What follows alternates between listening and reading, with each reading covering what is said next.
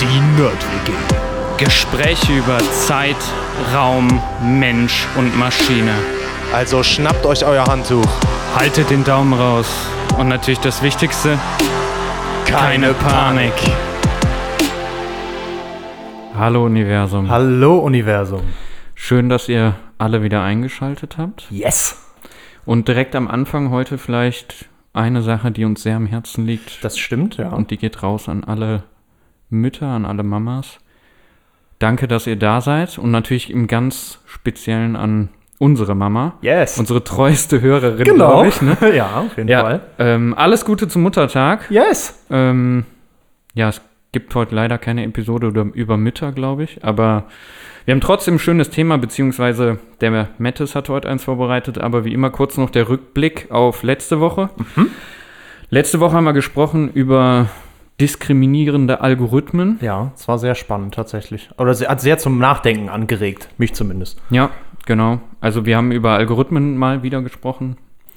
Dann über ja, äh, über Daten generell und wie lernen Algorithmen aus Daten und dann was sind damit für Gefahren verbunden oder wie können dann Algorithmen diskriminierend werden, auch wenn sie dazu eigentlich nicht programmiert sind. Mhm.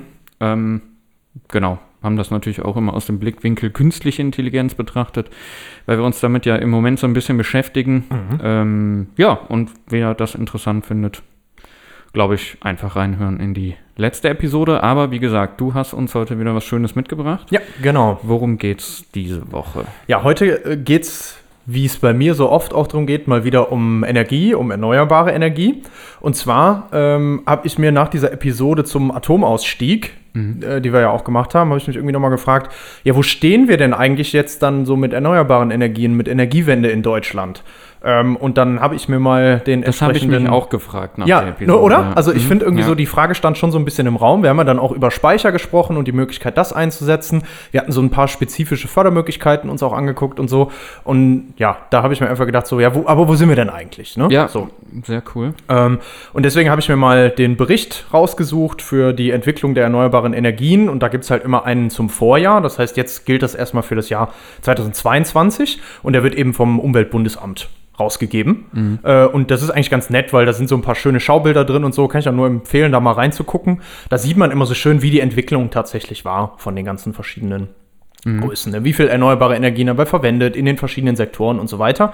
Äh, ja, und ich habe mal ein paar Infos davon mitgebracht und da wollen wir heute einfach mal ein bisschen drüber quatschen, uns ein bisschen den Überblick verschaffen und vielleicht auch mal ein bisschen überlegen, ähm, geht das denn in die richtige Richtung oder wo sind vielleicht auch noch Stellschrauben, wo wir ja mal ein bisschen aufs Gaspedal treten müssten, ne?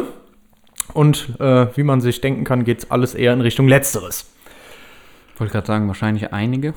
genau, ja, sind, sind tatsächlich einige. Aber ähm, fangen wir erstmal an. Ähm, wie viel Anteil an erneuerbaren Energien gesamt am Brutto-Endenergieverbrauch glaubst du, hatten wir 2022 in Deutschland? Und jetzt Achtung, ich sage direkt dazu, nicht nur Strom, sondern wirklich alle Energie. Energieverbrauch der Welt. Nee, in Deutschland. Wir reden heute über Deutschland. Und was meinst du damit wir? Sorry, irgendwie habe ich die Frage nicht ganz verstanden. Ähm, also wie groß ist der Anteil ja. an erneuerbaren Ach so. Energien ähm, in dem Brutto-Endenergieverbrauch, den wir aber halt nicht nur Strom, sondern alle Energieformen, Mhm. alles, was verbraucht wurde an Energie, ne? also auch mit Haushalten, Industrie, alles, was dazugehört. Kurz ähm, gesagt, wie viel grüne Energie? Genau, haben wir 2022 Prozentual prozentual in Deutschland schon eingesetzt. 20 Prozent. Perfekt. Ja? Ja, genau richtig. Aber traurig eigentlich auch, ne? Ja, sehr traurig. Ist eigentlich nicht viel. Mir schwebte ich. die Zahl irgendwie so im Kopf, weil ich meine, ich hätte da irgendwas gelesen, aber vielleicht war es so, vielleicht war es auch nicht so. Ja, aber also, ne, du, du bist genau richtig, das sind 20,4 Prozent gewesen. Ähm, wir sind damit erstmal um 1,2 Prozent zum Vorjahr nochmal gestiegen. Das ist ja erstmal schon mal gut. Was man sich aber vor Augen führen muss, ist 20 Prozent Erneuerbare, heißt der Rest ist Mineralöl, sind so 35 Prozent Gas, 25 Prozent Kohle, 20 Prozent und sonstiges und so weiter. Ja, also der Rest ist alles CO2 behaftet. Ja. Gut, ähm, jetzt ist es halt so, 80%. ähm, bis 2020 sollten auch tatsächlich EU-weit 20 Prozent des ganzen Bruttoendenergieverbrauchs aus Erneuerbaren erreicht werden. Haben wir ja jetzt auch in Deutschland wenigstens schon mal erreicht. Ne? Ähm, bis zum Jahr 2030 war bisher ein Anteil von 32 Prozent anvisiert. Ähm, das ist jetzt aber Echt? ja nur Das klingt sehr wenig für Wenig, ne? 2030, wenn man Ja. sagt, man will komplett aus Kohle aussteigen. vor allem bis, alles, ne? bis 2050 will man ja komplett äh, klimaneutral Genau, sein. ja, ne? und dann bist es du irgendwie auch 20 Jahre vorher. Wow. Ist krass, ne? Ja. Ja. also man geht ja immer von so einem exponentiellen Wachstum Ja, ja. dann aus, ne? Aber ich fand es auch wenig äh, und der Wert ist auch angehoben worden. Es gab jetzt ähm, wieder, ja, es gibt dieses Fit for 52-Paket, nennt sich das. Äh, da komme ich, gehe ich, geh später noch mal ein bisschen drauf ein. Ähm, und da ist Also wie tatsächlich kann man wahrscheinlich bis zwei, also bis 52 dann, zwei, 2050? Ja. äh, ah, deswegen 52. Hä? Nee, 55, Fit for 55. Ah, okay. Das liegt daran, dass man äh, geändert hat, die Ziele, dass man bis 2030 jetzt äh, nicht ähm, nur die 32, sondern 55 Prozent Ach haben so. will. Mhm. 55, ähm, ja, genau. Also das, das unterscheidet sich auch noch so ein Okay. bisschen. Also man will ähm, im Vergleich zu 1900, glaube ich, war es oder so, 1990, äh, genau, im Vergleich zu 1990 will man 55 Prozent CO2-Emissionen eingespart haben. Und das läuft darauf hinaus, das ist jetzt auch noch, deswegen nochmal eine andere Zahl, das läuft dann darauf hinaus, dass man 45 Prozent ähm, Erneuerbare im Endenergieverbrauch haben will in der EU. Also nur, nur um das zu vergleichen. Ne? Also diese 55, Pro- 55 Prozent äh, beziehen, sich, bez- beziehen sich auf die Einsparung an CO2 im Vergleich zu Verglichen mit dem 1900. Jahr Genau. 1990, okay. Ja. mhm. Wenn das nicht ganz richtig war, ich sage es nachher nochmal richtig, weil ich weiß, wo es Ich Ja, habe es ja, okay. aufgeschrieben hier Ja, drin, aber ich glaube, das war es ungefähr. Genau. Ähm, also jetzt erstmal nochmal 1,2 Prozent mehr geworden, schon Mhm. mal seit letztem Jahr, ist erstmal gut. Ähm, trotzdem, wenn man sich jetzt überlegt, wir wollen auf 45 Prozent bis 2030, äh, ja, nee. Welches Ne? Jahr haben wir? 22, ne? Ähm, wir wären dann 2030 bei 30 Prozent. Ja. Äh, und im Schnitt ist es aber seit 2004 immer nur um 0,8 Prozent gestiegen. Dann wären wir 2032 nur bei ungefähr 27 Prozent. Also noch weniger. Sieht also noch nicht wirklich so aus. Es muss sich also auf jeden Fall einiges tun. Ja, Das ist die Frage, wo, ne? genau. Also damit das funktioniert, bräuchten wir jetzt, wenn es wirklich kontinuierlich jedes Jahr sein würde, dann bräuchte man ungefähr so 3 Prozent, ein bisschen mehr noch pro Jahr. Ja, das wäre dann Äh, mehr ne? Erneuerbare, die wir im Verhältnis an Endenergieverbrauch halt durch Erneuerbare Mhm. bereitstellen. So, und äh, wir schauen uns jetzt einfach mal an, was sich in Deutschland so tut. Und dafür geht man dann jetzt no- normalerweise so in die verschiedenen Sektoren rein. Mhm. Das kann man jetzt einmal aufteilen in Industrie, in Haushalte und so weiter. Wir gucken uns das jetzt mal an nach Energieformen. Nach Strom, nach Wärme und dann gibt es immer noch diesen Verkehrssektor.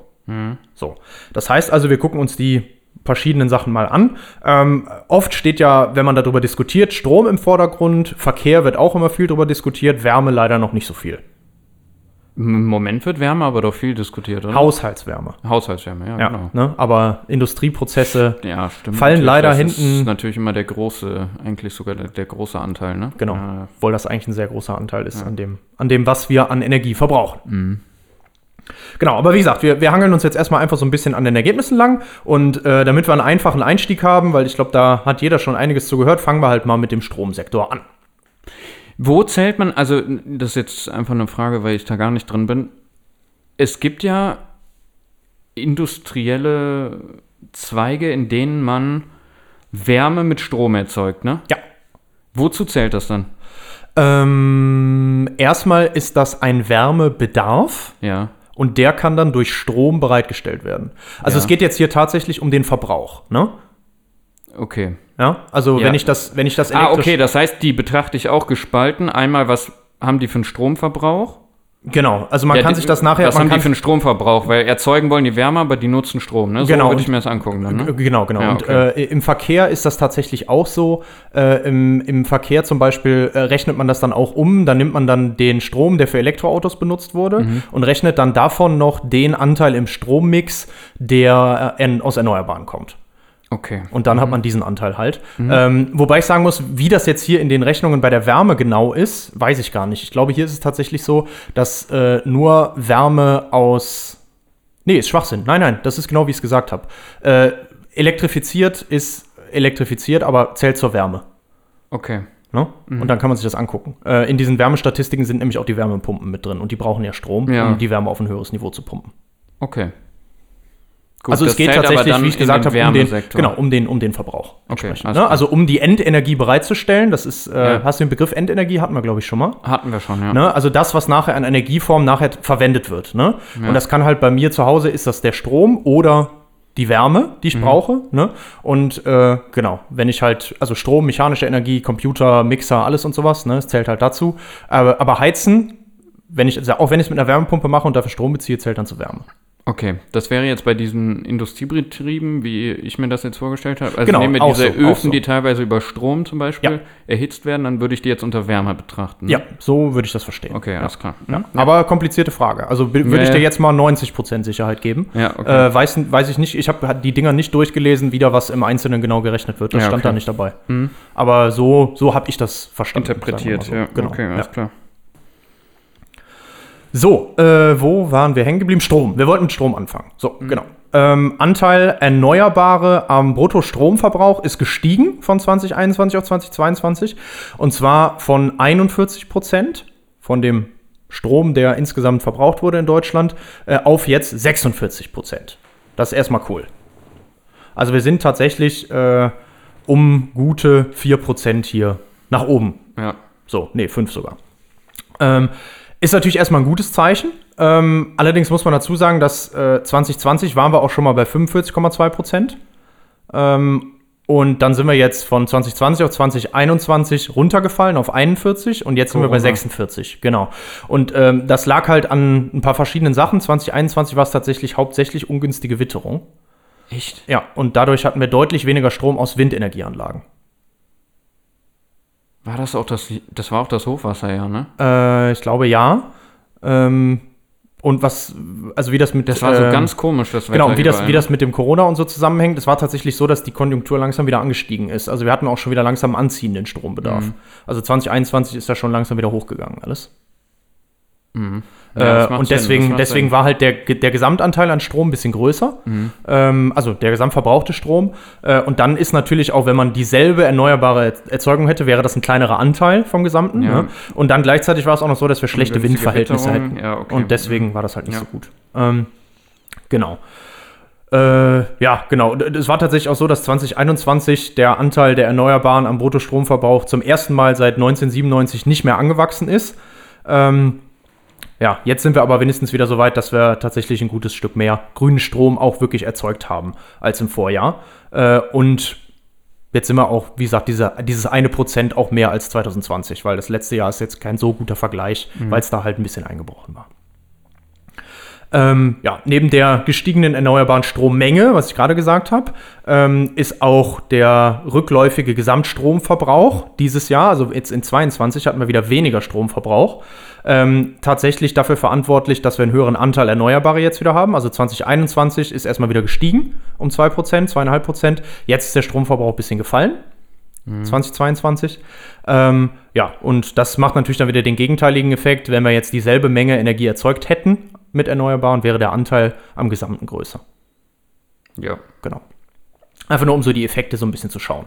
Ähm, was vielleicht interessant ist, vielleicht gucken wir uns erstmal an, ähm, wie groß tatsächlich so die Anteile von den verschiedenen erneuerbaren Erzeugern sind. Ähm, die zwei größten kennst du wahrscheinlich. Was werden die zwei größten Stromerzeuger erneuerbar sein hier in Deutschland? Ja, Windkraft Genau. und Solar. Genau, Wind- und Photovoltaik. Ne?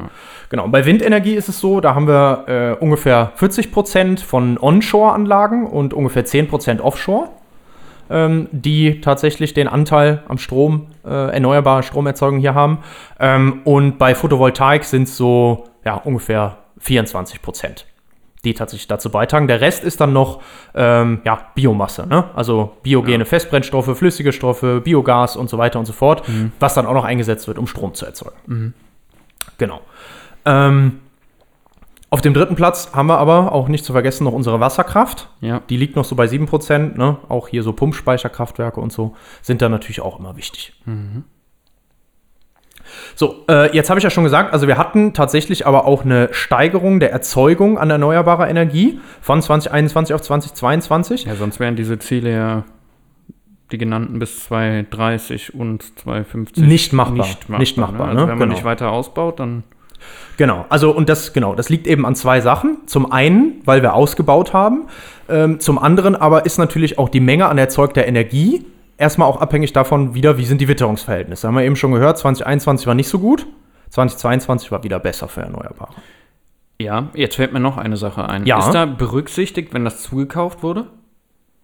Was heißt zugekauft? Na, ich kann ja auch äh, grünen Strom aus dem Ausland kaufen. Hm, Ja, die Dinger sind da, also so wie ich das verstanden habe, ist ist, mit da drin. Export, Import mit drin gewesen. Ja. Das heißt, dass, da ist auch der graue Strom mit drin, der grün gekauft wurde.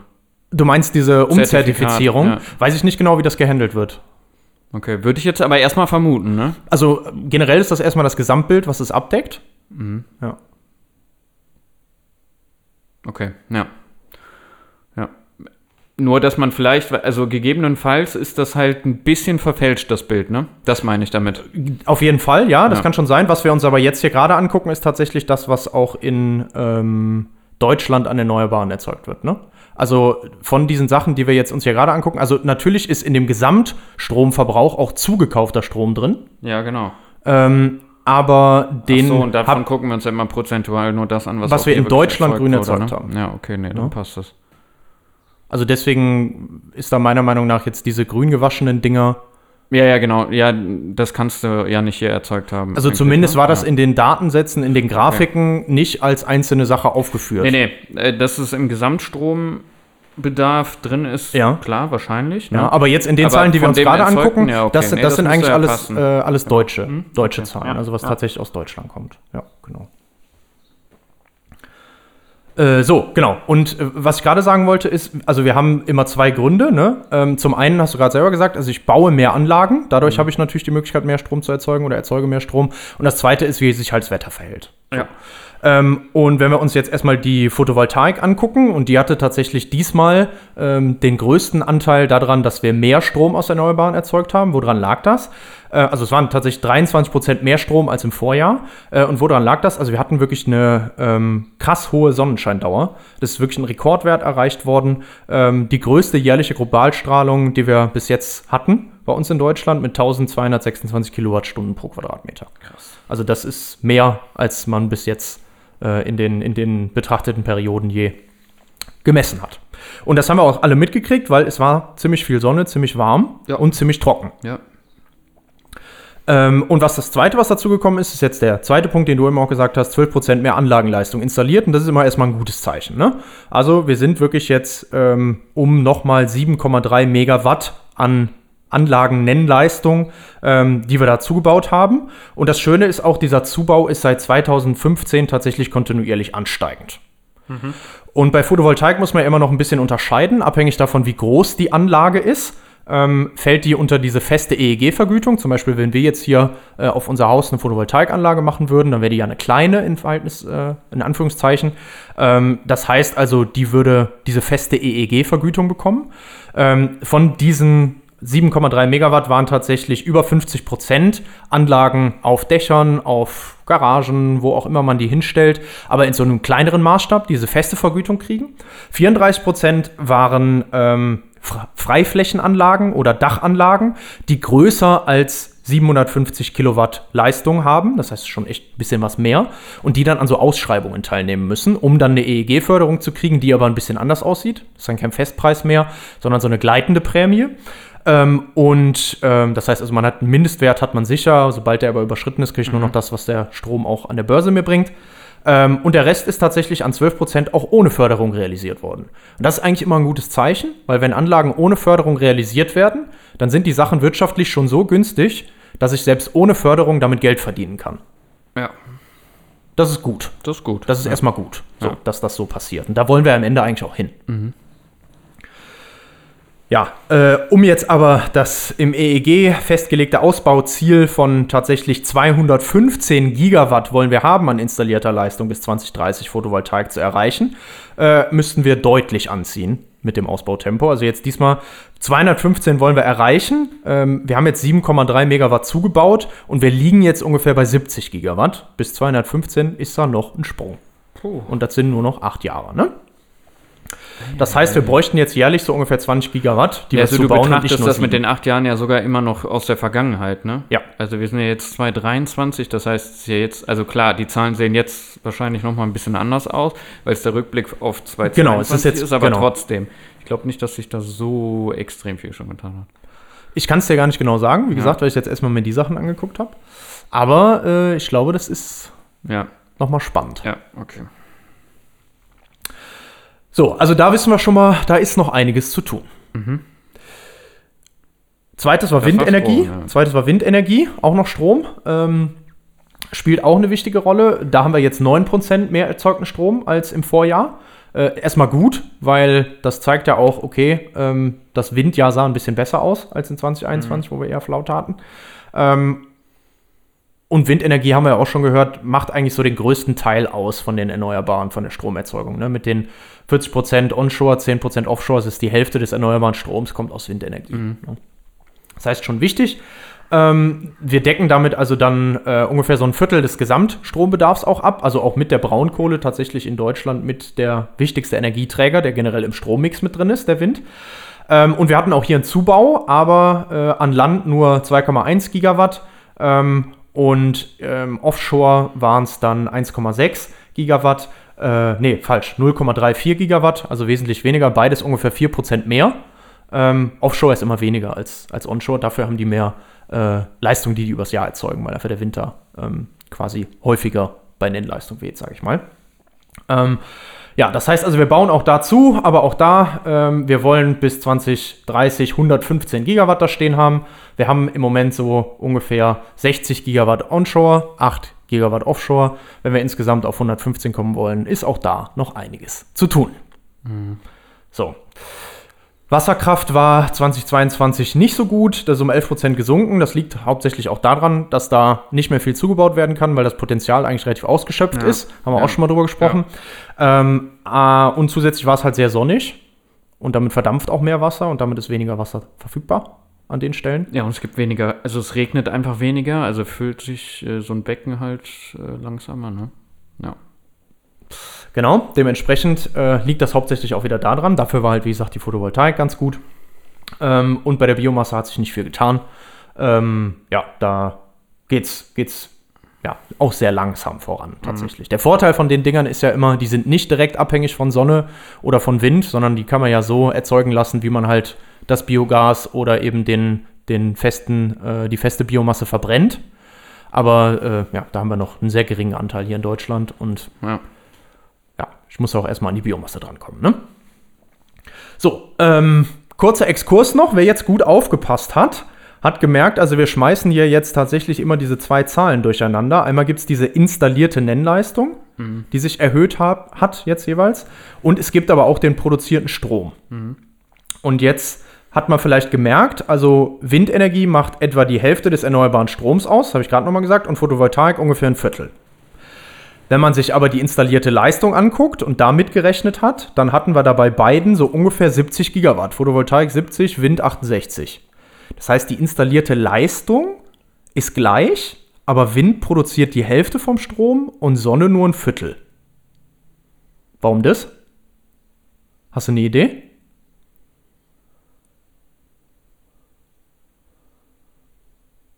Die, weil ich die komplette installierte Leistung halt nicht abrufen kann, oder? Genau das Also ist es. Ja meistens so. Das sollte man aber nie vergessen dabei. Ich finde immer, wenn man sich solche Zahlen anguckt und dann eben schaut, ja, die installierte Nennleistung ähm, ist halt ähnlich bei beiden, heißt das nicht, dass die auch übers Jahr die gleiche Energie produzieren. Und äh, ich dachte, das ist vielleicht ganz interessant, weil oft werden ja auch solche Begriffe irgendwie dann in Nachrichten und so irgendwie mit hin und her geworfen, damit man das ein bisschen besser einordnen kann. Naja. Man muss nämlich sich Das zur ist ja installierten oft bei Systemen so, ne? Also das nennt, sagt man dann immer Nennleistung oder weiß ich nicht. Ich weiß nicht. Mir fällt da immer äh, direkt aus meinem Bereich sowas rein, ein, wie wenn du ein Netzwerk hast und dann hast du eine Datenrate, mit der du übertragen kannst. Mhm. Gibt es auch sowas wie eine ähm, nominelle Datenrate? Das Mhm. heißt, das, was eigentlich als Datenrate verfügbar sein sollte, Ja. allein auf technischer Ebene, Ja. was aber nachher da ist, schwankt. Ja. Und das ist eigentlich das gleiche Phänomen. Ne? Genau, ja. Und hier ist es natürlich auch wieder abhängig davon, wie viel Sonne scheint und wie viel Wind weht. Ja. Und das, die Zahl hast du, äh, den Namen hast du vielleicht schon mal gehört, das beschreiben wir oft dann anhand von den Volllaststunden Volllaststunden. von so einem Kraftwerk. Die kenne ich nur von mir. Kennst du nur von dir, okay. Ähm, tatsächlich, äh, also man kann das eigentlich ganz easy sich vorstellen ähm, weil diese erneuerbaren Energieanlagen eben eine bestimmte Nennlast haben. Bei PV zum Beispiel ist die, wenn ich das da hingebaut habe, abhängig von einer fest definierten Laboreinstrahlung von nämlich 1000 Watt pro Quadratmeter und 25 Grad Celsius Umgebungsbedingungen, ja, okay. die man halt nicht die ganze Zeit hat. Ja. Ne? Ähm, Temperatur schwankt, Einstrahlung schwankt. Genau, ja, dementsprechend okay. ne, habe ich natürlich nicht über 8760 Stunden über das ganze Jahr diese Leistung. Ähm, und beim Wind ist Dann es ist oft Volllast so, das, was man wirklich, also die der Anteil, den man wirklich ähm, unter diesen Optimalbedingungen hat dann. Genau, man nimmt ja, okay. die übers ganze Jahr produzierte ja. Leistung und teilt die dann durch diese ja, Nennleistung. Durch die, äh, genau, Leistung potenzielle ich, Leistung. Genau, also und dann kriege ich raus, wie die äquivalenten Stunden quasi. Ne? Okay. Ne? Also wie viele Stunden hätte meine PV-Anlage bei Nennlast fahren müssen, um dieselbe Energie zu erzeugen, wie sie tatsächlich erzeugt hat. Okay, ja, das ist prozentual. Ne? Genau. Das heißt also, das sind dann zum Beispiel von diesen 8760 Stunden, die ein Jahr eben hat, bei Photovoltaik nur 900 Stunden im Schnitt, die die wirklich bei Nennlast quasi betrieben okay. würde, um Natürlich ist es nicht so, ne? Morgens hat die halt ein bisschen weniger und irgendwann nachmittags ist sie vielleicht sogar mal über der Nennlast, weil die Einstrahlung noch höher ist und dann wieder drunter und so. Wenn man das aber alles übers Jahr aufrechnet und dann eben durch diese Nennleistung teilt, komme ich auf 900 Stunden bei Nennlast. Mhm. Und bei Wind sind es äh, onshore so 1600 und offshore sogar bis zu 3000 Stunden. Okay. Und deswegen, weil das halt bei Wind wesentlich höher ist, ist natürlich auch bei selber installierter Leistung die produzierte Energie größer übers ganze Jahr. Ja. Ne? Als bei der Nennlast von. Äh, das hat schon auch was mit Effizienz einfach zu tun, ne? Äh, ja, genau, natürlich. Und mit verfügbarer Energie. Ne? Also man ja. muss das ja immer unterscheiden. Ne? Also das, was an Sonnenenergie verfügbar ist, mal der Effizienz von der Anlage, ähm, ist das, was dann an äh, Leistung ja, aber es spielt an Strom ja auch trotzdem rauskommt. auf die, also irgendwie spielt es ja auch in die Effizienz der Anlage ein, ne? Also klar ist die Anlage, ich weiß nicht.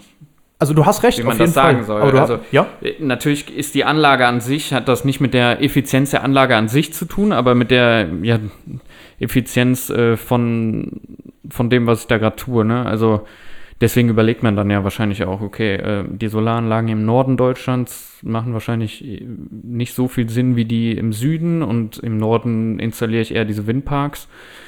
Was verfügbar immer, ist ne? halt, genau, ja, genau. Was, was nachher verfügbar ist. Ja, ne? okay. ja, ja, sehr gut, dass wir die Begriffe mal Aber genau, einfach um den Begriff mal haben, gehört zu haben und so. Äh, ich weiß sogar, sowas ist auch schon mal in, in der Tagesschau oder so vorgekommen. Also solche Sachen treten da manchmal auf. Da bin ich wohl weggenickt. ja, das ist jetzt noch nicht jede Tagesschau gesehen haben. Ja. ja. Okay, also so viel, also kleiner Exkurs noch, so viel zum Strom. Ähm, also Fazit, äh, geht zwar voran, aber viel zu langsam. Mhm. Wärme. Mhm. Was glaubst du diesmal, wie groß ist so der Anteil ähm, in Deutschland tatsächlich an Wärme, die erneuerbar erzeugt wurde? Am Gesamtwärmebedarf?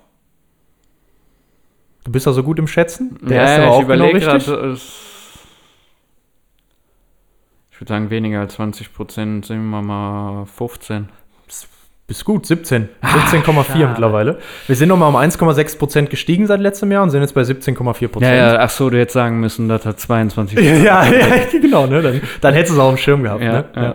Ja. Äh, muss man jetzt mal überlegen, und das ist krass, vergleich mal, ne? Also, wir hatten beim Strom, hatten wir schon fast 50 Prozent, da jetzt bei 46, glaube ich. Äh, und Wärme gerade mal 17. Plus, das große Problem bei der Wärme ist immer noch, äh, es ist nicht Wärme gleich Wärme. Ne? Mhm. Und hier kommt wieder die Thermodynamik. Die Temperatur ist entscheidend. Bei welchem Temperaturniveau brauche ich die Wärme? Ja. Vielleicht erinnerst du dich sogar noch an diese Anergie- und Exergie-Sache. Mit nutzbarer Energie und so. Verschwommen. Ja, was man halt noch umwandel umwandelbare Energie und nicht mehr umwandelbare Energie. Ne? Also, wenn Wärme bei hoher Temperatur vorliegt, ist die mehr wert als bei niedriger Temperatur. Ja. Das war das Ding. So, und dementsprechend ist auch natürlich Wärme bei hoher Temperatur dann auch nicht so einfach. Ne? Und bei diesen ganzen Prozessen, die wirklich Temperaturen von 400, 500, 600 und aufwärts 1000 Grad und sowas brauchen, ja, wird es irgendwann schwierig. Ne? Das machen wir alles mit fossilen Energieträgern, die wir verbrennen. Okay, ja, das ist natürlich bitter. Ja, oder fast alles halt. Ne? Ich meine, klar, mit der Elektrifizierung und so, da geht es jetzt so ein bisschen voran, aber trotzdem, da ist einfach noch super viel zu tun. Mhm. Ähm, ja, wir was ist jetzt passiert so? Ähm, wenn man nochmal zurückguckt, im Folge ähm, des Ukraine-Kriegs ähm, hatten wir ja stark steigende Energiepreise für fossile Energieträger. Äh, und deswegen ist die erneuerbare Wärme natürlich attraktiver geworden. Das heißt, daher kommt auch unter anderem diese Steigerung, die damit dazu ist. Tatsächlich ist es so, ähm, wir haben ja ähm, immer auch die Möglichkeit, mit Biomasse zu heizen, also um kein Gas und äh, kein Öl zu benutzen. Das heißt also, Holz zählt ja auch als erneuerbar. Ne?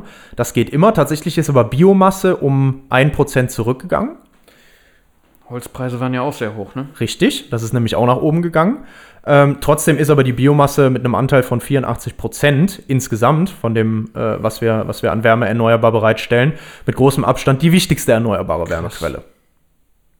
Hauptsächlich Holz. Geringe Anteile Biogas, Abfallverbrennung, sowas. Krass, hätte Krass, ich nicht ne? gedacht. Ja, 84 Prozent. Das heißt also, wenn man sich mal vorstellt, so, ne, erneuerbare Wärme und so, und da musst du auch mal überlegen, also Holz muss auch nachwachsen, ne? Also ist, äh Äh, äh, zum einen das und zum anderen habe ich doch auch einen CO2-Ausstoß. Ja, aber du ziehst das ja auch beim Wachsen des Baumes äh, aus der Luft wieder raus. Du hast ja, einen Kreislauf. Du ist bist ja ja, plus minus null. Plus minus null. Aber Das ist was anderes wie bei, schnell, bei Öl also und wie Gas. schnell ich das verbrannt habe, für das bisschen Energie und wie lange dieser Baum braucht, um zu. Also, Das sage ist ich ja eine das- Milchmädchenrechnung. Ich meine, also deswegen sage ich ja, Holz muss auch wachsen. Aber es ist was anderes, als wenn ich. Äh, Lass uns Regenwälder abholzen. ja, nee, aber das ist was anderes, als wenn ich ähm, das Öl ähm, oder das Gas aus, dem, äh, aus, aus, aus der Erde raushole. Wo das CO2 vorher halt verdichtet vorlag. Ja. Und nicht aus der Atmosphäre gezogen wurde, Ja. während der Baum gewachsen ist. Aber deswegen ist das erneuerbar, ne? Okay. Und ich finde, das sollte man sich immer vor Augen führen. Also von diesen 17 Prozent sind 84 Prozent Ja, das wird auf jeden Fall das Learning dieser Podcast-Episode. Ja, also es ist wichtig und es ist auch ein, ein, äh, ein, ein guter Schritt, den wir machen können. Ne? Aber wir werden auch nicht auf Dauer alle mit Holz heizen können und sämtliche Hochtemperaturprozesse mit Holz ab. Also das geht einfach nicht. Ja. So. Ähm, deswegen sind wir ja auch an anderen Lösungen dran. Ähm, tatsächlich ist ja Geothermie jetzt in Deutschland nicht so groß. Ähm, das ist in anderen Ländern wesentlich größer. Aber für den Haushaltsbedarf ist Geothermie und vor allem auch diese Umweltwärme, wir haben auch schon mal darüber gesprochen, interessant. Wärmepumpen sind im Trend. Und auch Geothermie hat ja dann mit Wärmepumpe zu tun. Ne? Ja. Ich hole mir nur schon ein hohes Temperaturniveau aus etwas tieferem Boden oder aus dem Boden direkt bei mir ums Haus oder so drumherum und Umweltwärme halt aus der Luft. Ein Plus von 13% an erzeugter Energie. Sehr cool. Plus, ähm, wir haben tatsächlich den Gesamtbestand von Wärmepumpen im Vergleich zum Vorjahr um etwa 17% erhöht. Ähm, und jetzt hatten wir 2022 so ungefähr 1,7 Millionen Wärmepumpen zur Erzeugung erneuerbarer Wärme im Einsatz. Cool, schon mal gut, tut sich was, aber auch da Gaspedal, wenig. ne? Gas ist rechts. Ja. Was natürlich auch noch immer eine Möglichkeit ist, Wärmenutzung aus Solarthermieanlagen. Ähm, Insbesondere dann erstmal für private Haushalte. Ne? Also Warmwasser kann ich mir damit im Sommer super bereitstellen, brauche ich keine, keine Heizung sonst für. Äh, und auch im Winter Heizungsunterstützung. Auch da haben wir einen Anstieg von 14 Prozent. Das heißt, äh, so die gesamte Kollektorfläche, ähm, da sind wir jetzt bei ungefähr 709.000 Quadratmetern ähm, und damit sind wir um 12 Prozent gestiegen, was die ähm, neu gebaute Kollektorfläche quasi angeht. Ähm, ja, und natürlich ist auch die Erzeugung hier, hat auch von der besseren Einstrahlung profitiert. Ne? Das hatten wir ja bei der Photovoltaik schon. Natürlich ist auch das, hängt ja mit der Sonneneinstrahlung zusammen, profitiert natürlich bei höherer Erzeugung auch davon, dass viel Sonne zur Verfügung steht. Ohne jetzt auf die Unterschiede von den beiden Sachen eingehen zu wollen. Ähm, also Fazit Wärme, es tut sich was, aber viel zu langsam. Und vor allem das große Fragezeichen sind die Prozesse bei hohen Temperaturen. Es gibt ja auch Wärmepumpen, die jetzt im größeren Maßstab sich angeschaut werden, auch um zum Beispiel ein ganzes Quartier zu versorgen oder sowas. Es gibt mittlerweile sogenannte Hochtemperatur-Wärmepumpen für Altbauten, die noch nicht so gut isoliert sind und so, wo man auch eine höhere Vorlauftemperatur dann erreichen kann, wo man vorher eher bei 55 begrenzt war, wo man jetzt auch doch auf die Temperaturen von den alten Heizungsanlagen kommt und so weiter. Ähm, aber eigentlich, also irgendwo bei 150, 200 Grad ist da immer Schluss und das ist dann schon eine Anwendung in der Forschung irgendwann, wenn es darüber hinausgeht. Das heißt also, diese ganzen Prozesse 400, 500, 1000 Grad, großes Fragezeichen. Ne? Klar, Elektrifizierung, es werden alternative Prozesswege auch betrachtet. Wir hatten uns mit dem Wasserstoff auch schon mal äh, Stahlerzeugung angeguckt, wie das gemacht werden soll. Ähm, also da gibt es verschiedenste Möglichkeiten äh, und es tut sich viel auch in der Forschung. Ähm, aber ich fand die Zahlen nochmal erschreckend. Also 17 Prozent nur der erzeugten Wärme und davon 84 Prozent Biomasse. Ui. Ja. Ja, Potenziale, die wir hier, glaube ich, noch haben, ist äh, natürlich das große Fragezeichen Wasserstoff. Wobei da immer die Frage ist, äh, da brauchen wir auch erstmal noch jede Menge erneuerbaren Strom, ähm, den wir dann brauchen, um daraus erstmal Wasserstoff zu erzeugen und so weiter. Da wissen wir alle, der Wirkungsgrad ist schlecht insgesamt. Ähm, ja, und wo ich natürlich auch immer noch hinterher bin, ist die konzentrierende Solartechnik. Wobei das in Deutschland auch nicht das Riesenpotenzial hat, aber halt auch in anderen Ländern. Insbesondere, wenn es dann auch darum geht, Wasserstoff oder auch andere Treibstoffe zu erzeugen, ohne vorher Strom zu machen. Dann ist auch das sehr, sehr interessant, weil dann mache ich nicht erst mit Photovoltaik Strom und habe dann den Wirkungsgradverlust, um daraus dann auch noch wieder Wasserstoff oder so herzustellen, sondern wir gehen den direkten Weg und lassen eben mit hohen Temperaturen und chemischen Prozessen die Treibstoffe entstehen. Ja. Gut, ähm, und als letztes wollten wir uns den Verkehr noch angucken. Mm, Da geht es immer sehr, sehr viel drum, obwohl das eigentlich gar nicht so der größte Sektor ist, aber weil es halt auch jeden betrifft. Ja, ja, ich glaube, deswegen ist das ein großes Thema, ne? Ja. Da habe ich letztens auch ein, ich weiß nicht mehr, welcher Podcast war. Da hat auch jemand gesagt, es wird immer dann auch, gerade was so Klimaziele angeht und so, immer so stark über den Verkehr gesprochen. Ähm, dabei wäre da eigentlich auch eine schnelle Lösung, äh, Individualverkehr krass zu reduzieren, ne? Das ist immer eine Option, ja. Genau. Theoretisch. Und, ähm, ja. das nächste ist, dass der Anteil davon einfach, äh, wenn man das vergleicht mit Industrie oder so, halt ja. Viel geringer viel ist. geringer ja, ist. es genau. ist wirklich so. Es ist einfach nur Das was, was ich ja auch wirklich jeden betrifft und dadurch halt gerne auch ein Thema. Ne? Genau, genau. Aber deswegen, Ja. deswegen versuche ich jetzt hier auch diese Sachen wie Wärme bei hoher Temperatur und so präsent zu machen, ne? weil das sind oft Ja. Sachen, die untergehen. Weil es mich nicht direkt Ja. betrifft. Ja. Aber genau, genau so äh, sehe ich das auch. Ja. Gut, äh, im Verkehr, da haben wir tatsächlich aber auch noch die schlechteste Quote, weil nur circa 7% des Energieverbrauchs im Verkehr sind durch Erneuerbare gedeckt. Und da hat sich auch seit dem letzten Jahr nicht viel getan. Das ist ungefähr der gleiche Wert wie letztes Jahr.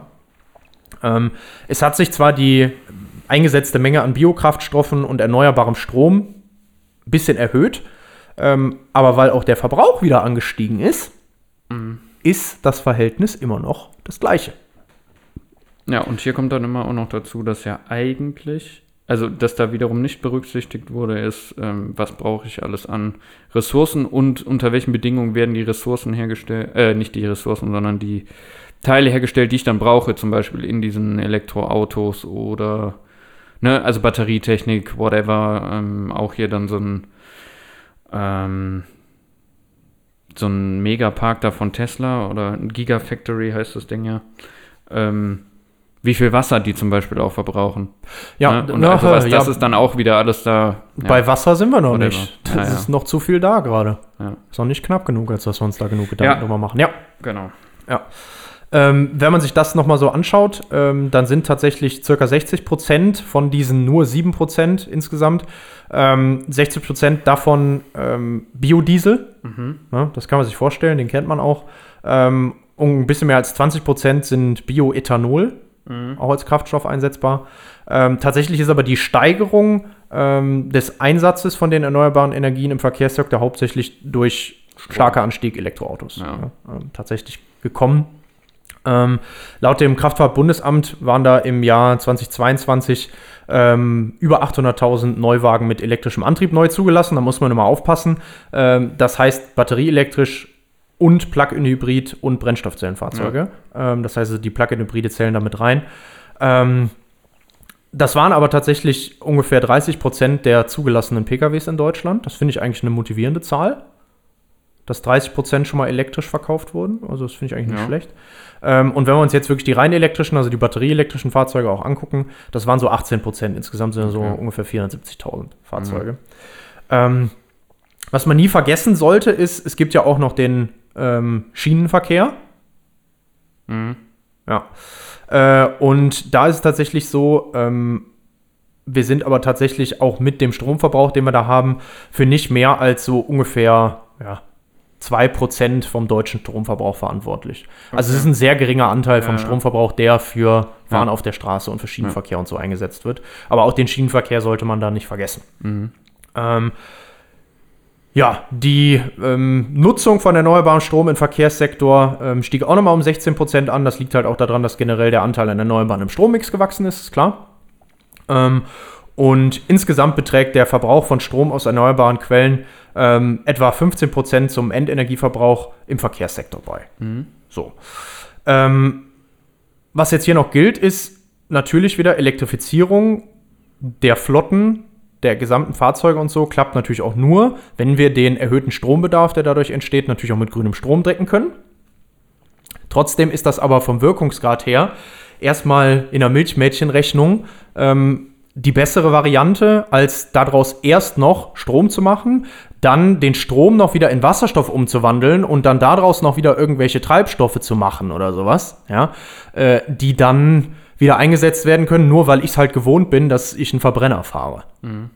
So, nur mal gesagt. Ne? Also äh, natürlich gibt es Sektoren wie zum Beispiel äh, Fliegen und sowas, wo das wichtig ist, wo wir auch einfach Verbrenner-Treibstoffe brauchen. Und deswegen sind wir da ja auch dran in der Luftfahrt und so. Auch da kann man zum Beispiel wieder auch direkt mit der Sonnenenergie äh, und mit äh, Carbon Capture aus der Luft und so weiter und so fort. Habe ich glaube ich auch schon mal erzählt, dass ich da in Zürich mir diese Anlage mal angeguckt habe, wo die ähm, Drop-in-Fuels für Flugzeuge machen. Einfach nur mit ähm, äh, Wasserstofferzeugung mit Sonnenenergie ähm, und CO2 aus der Luft und so.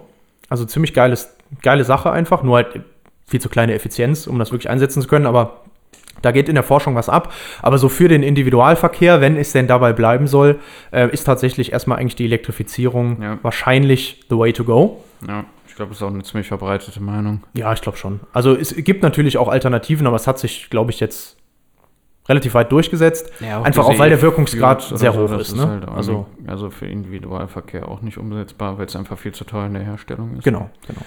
Ja. Natürlich hast du halt recht, man muss auch äh, gerade bei den Batterien und so gucken, was die ähm, wertvollen Ressourcen angeht und ja. auch Ja. äh, die Arbeitsverhältnisse und so weiter. Ähm, aber auch da, naja, sagen wir mal so, es tut sich zumindest ein bisschen was. Ja.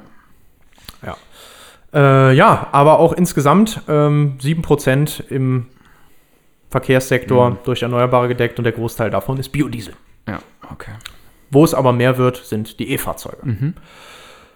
Ja, und äh, sagen wir mal so, wir haben also bis hierhin ein relativ, meiner Meinung nach, ein nüchternes Bild gemalt. Ja. Schauen wir uns doch mal an, was dieses tolle Fit for 55-Paket tatsächlich können soll. Ja, also wie gesagt, es ist unser EU-Klimaschutzpaket, was sich die EU vornimmt, ähm, um eben bis 2050 klimaneutral zu werden und bis 2030, Entschuldigung, ähm, mindestens 55 Prozent der Treibhausgase im Vergleich zu 1990 einzusparen. Da war's. Also habe ich es am Anfang richtig gesagt. Ja. Ja, und diese EU-Klimaziele sind gesetzlich festgelegt. Das heißt, es muss auch Maßnahmen geben und die gibt es auch. Was sind die Anhaltspunkte? Wo soll was gedreht werden? Insbesondere verstärkter Einsatz des Emissionshandels. Das heißt also, wo schon vorhanden in entsprechenden Industriebetrieben und so weiter, ähm, soll die Menge an Zertifikaten reduziert werden. Dadurch wird natürlich auch der mögliche CO2-Ausstoß reduziert. Dann ist ein Plan, effiziente Unternehmen zu fördern, indem man denen diese Zertifikate vergünstigt oder kostenfrei zur Verfügung stellt und ineffiziente zu bestrafen, indem es noch teurer wird für die. Ähm, und auch Emissionshandel für die Seeschifffahrt einzuführen und für Verkehr und Gebäude. Ja. Das heißt also CO2-Kosten über Emissionszertifikate in fast allen Sektoren anbringen. Okay. Die Erlöse daraus sollen dann eingesetzt werden, um einen sogenannten Klimasozialfonds für Maßnahmen in effizientere Gebäude und emissionsärme Mobilität zu stecken. Also das geht logischerweise, weil es ein Sozialfonds ist, hin zu den einzelnen Leuten in die Haushalte. Ähm, und da geht es halt hauptsächlich darum, einkommensschwächere Haushalte, Kleinunternehmen und sowas fördern zu können. Und also das Geld aus dem Emissionshandel hier wieder reinzustecken und so die Leute unterstützen zu können, damit auch der, der halt sagt, ich kann es mir halt nicht leisten, ein neues Auto zu kaufen, das ist wieder ein blödes Beispiel, ne? aber ich kann es mir nicht leisten, jetzt mein Haus auf eine Wärmepumpe oder sowas umzurüsten, da eben auch unterstützen zu können. So, ähm, was jetzt aber auch noch dazu kommt, ist, ähm, wir müssen ja auch aufpassen, wenn wir das jetzt machen, der Emissionshandel ist erstmal in der EU. Ähm, Und wenn wir nicht aufpassen, dann wandert uns die Industrie ab äh, und das Ganze verlagert sich einfach in irgendwo außerhalb der EU, wo es eben keine Kosten für CO2 gibt. Und dann wird halt alles nach da verschoben. Um das zu vermeiden, ähm, ist eine Art CO2-Grenzausgleich angesetzt für importierte Güter. Ähm, das heißt also, es soll einen Mechanismus geben, der einen Ausgleich schafft für europäische Unternehmen gegenüber Unternehmen aus anderen Wirtschaftsräumen, ähm, für die eben dieser EU-Emissionshandel nachher nicht gilt. Mhm. Ja? Damit es also sich ähm, für die Unternehmen in der EU nicht negativ auswirkt im Vergleich zu den Unternehmen außerhalb. Mhm. Ob das dann alles so funktioniert, bin ich mal gespannt, aber der Ansatz ist erstmal richtig, finde ich. Ähm, ja, dann soll natürlich der Ausbau von Solar- und Windenergieanlagen massiv beschleunigt werden, haben wir eben schon gesehen, ist auch nötig, ähm, um eben auf diese 45% erneuerbaren Strom im, äh, erneuerbare Energie insgesamt im Bruttoendverbrauch zu kommen. Nicht nur Strom, sondern generell alle Endenergie. Ähm, ja, und bei den Genehmigungsverfahren für Solaranlagen auf Gebäuden und Wärmepumpen soll es deswegen wesentlich vereinfacht werden. Das wäre sehr schön. Ähm, und genauso soll es auch einfacher werden, Windenergieanlagen aufzubauen, indem ähm, diese Windvorranggebiete, nennt sich das, als Go-To-Areas äh, Areas anerkannt werden ähm, und dementsprechend auch Windprojekte schneller realisiert werden können, auch in Deutschland. Ja, und der letzte Punkt, das hat man glaube ich auch mitgekriegt, das hat auch nochmal ein relatives Oho generell äh, gegeben, als das durch die Nachrichten ging. In der EU dürfen ab 2035 neu gelassene Fahrzeuge kein CO2 mehr ausstoßen. Ja, da geht es jetzt dann noch drum, inwieweit Biokraftstoffe ähm, damit runterfallen oder nicht. So, das sind also die Sachen, was passieren soll. Ähm, ich sag mal so, äh, schauen wir mal ja, also irgendwo eine gute Nachricht ist, also wir haben 2022 tatsächlich rund 232 Millionen Tonnen CO2-Äquivalente vermieden. Das ist erstmal gut, ja. Durch die gestiegene erneuerbare Strommenge, auch durch mehr erneuerbare Wärme, ist das deutlich mehr als im Jahr davor. Da waren es nur 218 Millionen Tonnen, jetzt waren es wirklich 232. Ja, aber ähm, den größten Teil an der Emissionsvermeidung hatte mit 95 Millionen Tonnen die Stromerzeugung tatsächlich und hier dann auch noch aus Windkraft. Ähm, generell die Stromerzeugung waren so 180 Millionen Tonnen, im Wärmesektor 42 Millionen Tonnen, da muss ich also insbesondere was tun, das sehen wir hier auch nochmal. Und im Verkehr waren es etwa 10 Millionen Tonnen, die wir eingespart haben. Mhm. Ähm, und auch hier wieder, es ist immerhin etwas, aber es ist noch nicht genug. Ja. Ähm, auch der Zubau steigt, das haben wir auch gesehen, aber auch das geht noch zu langsam voran, insbesondere wenn wir wirklich bis 2030 die Ziele erreichen wollen, bis 2050 klimaneutral sein wollen. Und die Fragen, die sich mir dann auch so ein bisschen noch stellen, ist, äh, was ist mit den Speichern? Ja. Auch die werden wir brauchen. Ja. Ähm, und die zweite wichtige Frage ist, glaube ich, auch, und wie können wir jetzt die Wärmewende auch schnell vorantreiben? Weil im Stromsektor hat sich schon was getan. Natürlich muss es auch da noch wesentlich schneller vorangehen, aber ich glaube, die Wärmewende ist auch ein sehr, sehr wichtiger Punkt hier in Deutschland. Was man ja. immer sagen, ich glaube, also was man schon sieht, ist, dass es an allen Ecken und Enden zu langsam geht und ja. dass es eine Menge Innovation eigentlich braucht, auch äh, um diese Probleme zu lösen. Und das ist eigentlich auch ein Auf, eine Aufgabe der Politik und das, was bis jetzt passiert, das wird meiner Meinung nach nicht reichen, auch wenn man sich jetzt die Zahlen anguckt. Da nur darauf zu hoffen, dass irgendwann exponentielles Wachstum einschlägt, das passiert ja auch nicht einfach von heute auf morgen und äh, ja, okay, also dann in dem Sinne passiert das dann schon irgendwie von heute auf morgen, aber nicht ohne, dass man maßgeblich diese Innovation halt auch fördert, ne? Ja. Und also, das ist in Deutschland schon auch ein großes Problem. Sehe ich genauso. Ähm, ehrgeizige Ziele sind da, ja, auf jeden ja. Fall. Und die Forschung ist auch dran, Lösungen zu finden und da fließt auch Geld rein, ja aber trotzdem sind die politischen Anreize an sich meiner Meinung nach auch noch viel zu gering, als dass das wirklich nach einem ernst gemeinten, wir wollen diese Ziele erreichen aussieht. Und ich glaube ja. auch, da muss sich total viel tun. Und der zweite Punkt, äh, den ich mir auch immer wieder selber dann vor Augen führen muss und den ich mir auch mit sowas wie so einer Episode hier nochmal vor Augen führe, ist tatsächlich, jeder muss sich auch in die eigene Nase fassen. Man darf auch nicht das immer wieder in den Hintergrund rücken lassen. Einfach nur mal, Gas war teurer, plötzlich kann ich einsparen. Hm. Nur weil es mal teuer ist. Ja, tut im Portemonnaie weh. Ist merke ja, ich direkt. Wenn das, nicht, wenn das nicht im eigenen Portemonnaie wehtut. Ja, das ist es ja. Das ist das große Problem. Ja, das wird trotzdem, passieren. Trotzdem denke ich, äh, ja, also mag alles sein. Trotzdem, glaube ich, kann man immer wieder versuchen, an sich selbst und an auch andere Leute zu appellieren. Äh, weil, auch wenn es uns gerade jetzt vielleicht nichts kostet, äh, ist halt der Preis, den wir später zahlen müssen, super hoch, ne? Ja, gebe ich dir absolut recht. Aber ich gebe also ich geb dir auch völlig recht, dass es Ja, leider nicht danach halt, aussieht. Genau, Ne? also ist halt immer schwierig. Dann zum einen betrachten wir halt nur Deutschland und dann wir betrachten das aus einer sehr privilegierten Situation heraus. Das Mhm. heißt, mir wird es eigentlich in dem Sinne nicht wehtun, an noch mehr Ecken einzusparen, als ich das jetzt schon tue. Ja. Ähm, daher ist es eigentlich eine Sache der Disziplin und auch des Bewusstseins, aber dieser Klimawandel und auch diese, die Energieprobleme, die wir da haben, das ist ja eigentlich auch ein globales Problem und da ist dann die Aufgabe ja noch größer als nur, ja, der, jeder Einzelne muss einsparen, weil da gibt es auch Leute einfach, die können sich allein aus wirtschaftlichen und Gründen des Überlebens halt gar nicht leisten, einzusparen. Ähm, oder ja, wir können auch zum Beispiel einfach nicht davon ausgehen, dass andere Nationen einfach ähm, ja noch weiter auf der Strecke bleiben, weil diese Technologien, die wir jetzt hier entwickeln, um das Problem halt hier zu lösen oder zu verbessern, ähm, noch teurer sind als, weiß ich nicht, äh, Holzkohle zu verbrennen oder was weiß ich nicht was. Ähm, und die deswegen noch mehr auf der Strecke bleiben. Also, dass diese Schere zwischen Arm und Reich halt noch größer wird. Ne? Ja. Das muss auch alles bezahlen. Also, das ist in dem Sinne dann immer das, ich weiß nicht, es klingt manchmal so doof, wenn das dann heißt, es muss auch bezahlbar sein. Wenn man das so, weiß ich nicht, aus einer typischen deutschen, ich sage jetzt mal Spießersicht sieht. Aber es ist doch überall, ja, ist schon so, aber es ist doch überall so. Also Ja. am Ende fragt dich jeder immer, und was ist die günstigste Lösung? Ja, und wenn genau, die günstigste ja. Lösung auch die beste fürs Klima wäre, dann würde die auch gewählt Die werden. ne? günstigste Lösung ist aber eigentlich auch die beste fürs Klima, weil es einfach viel breiter einsetzbar ist. Ne? Ja, aber es ist im Moment halt auf dem Papier noch nicht so. Ja. Nur das ist halt auch ein wichtiger Punkt, an dem dringendst gearbeitet werden muss. Ja. Also da, da geht es auch manchmal dann nicht nur darum, dass, ich weiß nicht, sich einer von uns da irgendwie äh, sonst was nebenbei noch leisten können muss, sondern es gibt einfach auch Leute, die könnten sich sonst niemals ähm, die Energie durch diese Technologie leisten. Ja, deswegen Und genau. stell dir das halt vor, du kannst einfach irgendwann zum Beispiel gar nicht mehr heizen, nur weil es verboten ist, das mit gewissen Technologien zu tun, die veraltet sind.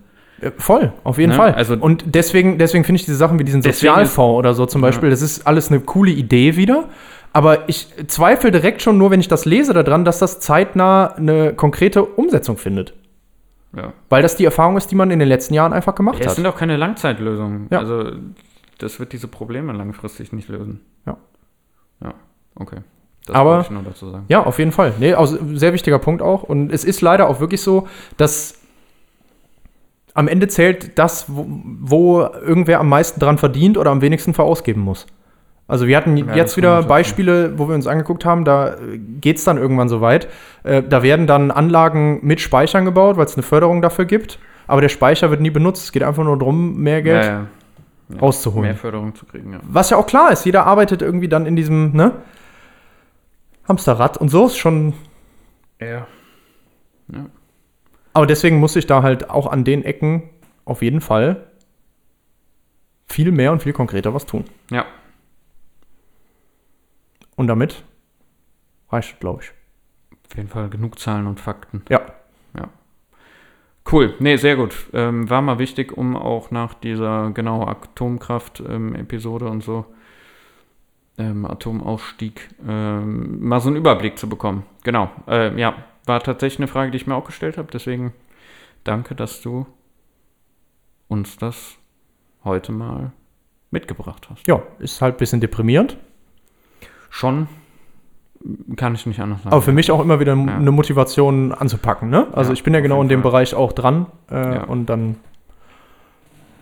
Also wer jetzt noch nicht weiß, was er Ja, machen wirklich soll, so. Also da, Leute, da auch brauchen wir clevere Köpfe ohne tun, Ende, ähm, damit wir das Ja. möglichst schnell vorantreiben können. Ja. ja, gutes Schlusswort eigentlich. Ja, abschalten. Abschalten. Ja, heftig. Ja, man sollte. Ja. Manchmal guckt man dann da hin und denkt sich so, wo soll das hingehen, ne? Aber Ich sehe es einfach so, wie es im Moment läuft. Ich sehe es. Also, sehe es nicht. ja, das ist schon ein Problem. Naja, es hilft nichts, den Kopf in den Sand zu stecken. Nee, das bei sag ich ja. Dingen, ne? Äh, überhaupt nicht. Ähm, Ja, der, also diese Lösungen gerade, die da auch aus der Politik dann kommen, das ist schon teilweise echt traurig. Ist halt auch schwierig, ne? Ich, ich denke mir dann auch immer, so, ich zum Beispiel auch als jemand, der nicht viel Ahnung von diesen Themen eigentlich hat, ähm, du musst den Leuten das eigentlich auch ganz anders eigentlich näher bringen. Weißt du, was ich meine? Auch wenn so eine Politik, ich weiß nicht, dann guckst du die Tagesschau oder irgendwas und dann, wie du zum Beispiel auch gesagt hast, da fallen dann irgendwelche Begriffe. Wie willst du das denn überhaupt einordnen? Ne? Also, da kommuniziert ja auch keiner mit dir auf einer Ebene, wo du dann sagst, stimmt, so, ja, müsste man eigentlich, außer du fängst halt an, dann selber nachzurecherchieren. Ne? Und ich meine, wer macht das müde um Viertel nach acht abends auf dem Sofa? Ne? Ja. So, und ja, das ist einfach. Bei der Hälfte der Politiker hast du dann teilweise noch nicht mehr das Gefühl, die haben es selber verstanden. Das kommt ja dann immer noch mal dazu. Aber immer so ein ganz wichtiges Thema finde ich dann auch, wie kommuniziere ich das und wie nimmt man die Menschen halt an die Hand? Weil, also, in, in so komplexen Problemen, da, da muss dir schon einer helfen. Ne? Ja, schwierig. um das überhaupt mal überblicken zu können, ne? Ja, um dann Verständnis für zu bekommen. Ja. Dann vielleicht auch eine Einsicht zu generieren, das, was du halt eben meintest, was da jeder Einzelne tun kann. Ja, und das. Ich meine, ja, wie, sie, wie sieht man genau. das denn sonst? Sonst siehst du es halt so, ja, okay, warum soll ich, äh, das ist ja, keine Ahnung, das ist wie mit dem Rauchen. Ja, gerade killt mich das nicht, so langfristig gesehen, keine Ahnung, die Langzeitfolgen sieht man jetzt nicht direkt, so Mhm. ist halt der Mensch. Der, Ja, ja, genau. Deswegen, Ja, und dann habe ich direkt, so, genau, ne? dann ich direkt wieder Also- vergessen, genau. Ja. das ist genau das Gleiche mit, mit vielen Dingen wie Energie oder so. Ja, warum soll ich jetzt hier mein, mein Zimmer runterkühlen, wenn ich kann es ja warm haben? Ist ja mein Privileg. Ja, genau. Und wenn man sich das dann nicht immer wieder in den Kopf ruft und auch erklärbar halt hat und Leute einen darauf aufmerksam machen und ja, Ja, aber das, das halt auf einem Level, dass, dass man es verstehen kann. Ja, also das sehe ich genauso wie Ich du. da Das war ja auch auch so ein bisschen was, was mein Fazit war wieder. Ne? Also jeder kann auch was tun ähm, und jedes Gramm, was eingespart ist, zählt. Und dafür bin ich genau deiner Meinung, äh, es, ist, es ist wichtig, Bewusstsein zu schaffen, auf jeden Fall. Aber die einfachste Lösung wäre tatsächlich, dass die günstigste Lösung immer die ist, die auch die, das Beste fürs Klima ist. Und das sind große Stellschrauben, die man drehen kann. Und die Genau kommen halt das. nicht, das ist das, was du, glaube ich, auch sagen wolltest, Genau. ne? oder gesagt hast eigentlich auch. Ne? Und die kommen halt nicht von jedem Einzelnen, sondern die kommen halt von oben. ja, einfach auch aus dem Grund, ich meine, du hast es eben ja mit deinen Zahlen da auch ähm, eigentlich ganz gut äh, beleuchtet. Also großes Problem ist halt einfach Industrie und sowas. Ja, ne? genau. So, und wenn ich eine Industrie habe, die wird immer nach der Marktwirtschaft gehen. Also, das geht nicht anders. Klar. Ja? So, und solange es halt so ist, dass unsere Marktwirtschaft so funktioniert, wie sie funktioniert, muss halt einfach eben die, muss ich das als Politik auch so schaffen, dass, wie gesagt, die klimafreundlichste Variante die günstigste ist. Ja. Weil sonst wird es keiner machen. Ja. Es geht ja nicht anders. Ja. Zusätzlich müsste dann eigentlich dazu noch kommen, dass wir nicht immer weiter nach Wachstum streben, aber das ist halt ein generelles Problem, weil dann dieser ganze Kapitalismus halt zusammenfallen würde. Nur das ist ein anderes Problem, ne? Aber ja. Das sind einfach äh, krasse Herausforderungen und äh, ja, ich habe bis jetzt zumindest von keinem gehört, der, äh, der dann eine sehr gute Lösung hat. Nee, aber wir bleiben dran. Wir bleiben So, und damit gehen wir wieder mit einem positiven Blick genau. raus. Ja, Und so soll es sein. vielleicht haben wir ja die zündende Idee noch. Ja, vielleicht hat es auch jemand gehört, der jetzt so eine Idee hat. So. Würde mich sehr freuen. So, In dem Sinne. ja, Abschalten.